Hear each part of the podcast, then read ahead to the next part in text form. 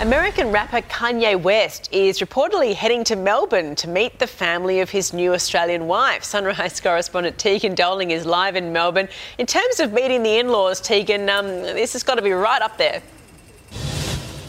Absolutely, Eddie. No more than from Hollywood to here in Melbourne. Now, Kanye West is believed to have married his girlfriend, Bianca Censori, last week after he was spotted wearing a wedding ring. Now, she's a Melbourne girl. She grew up in Ivanhoe, a leafy suburb here in Melbourne, and went to Carey Grammar in Kew. It's believed that they met at work, like many of us do with our partners, and that she was an architect at his clothing store. His brand is Yeezy. They make clothing and shoes. That's apparently where they met. Now, it seems like he may have moved on a little bit quickly because he actually only divorced his ex-wife, Kim Kardashian, back in November. And that means that Censori is now a stepmum to their 4 kids. We understand they are meant to be coming to Melbourne in the next couple of days or early next week for him to meet his new in-laws, Eddie. And the question's posed as to whether he'll do a little bit of touristy things down here, perhaps coming down to Fed Square, or if he'll be spending time behind closed doors and meeting his new in-laws. Eddie.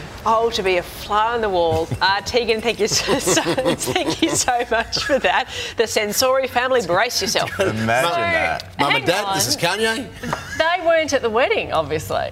Oh, yeah, I guess. Well, oh, we don't know if they've met privately before, but this is his first time here to meet the family.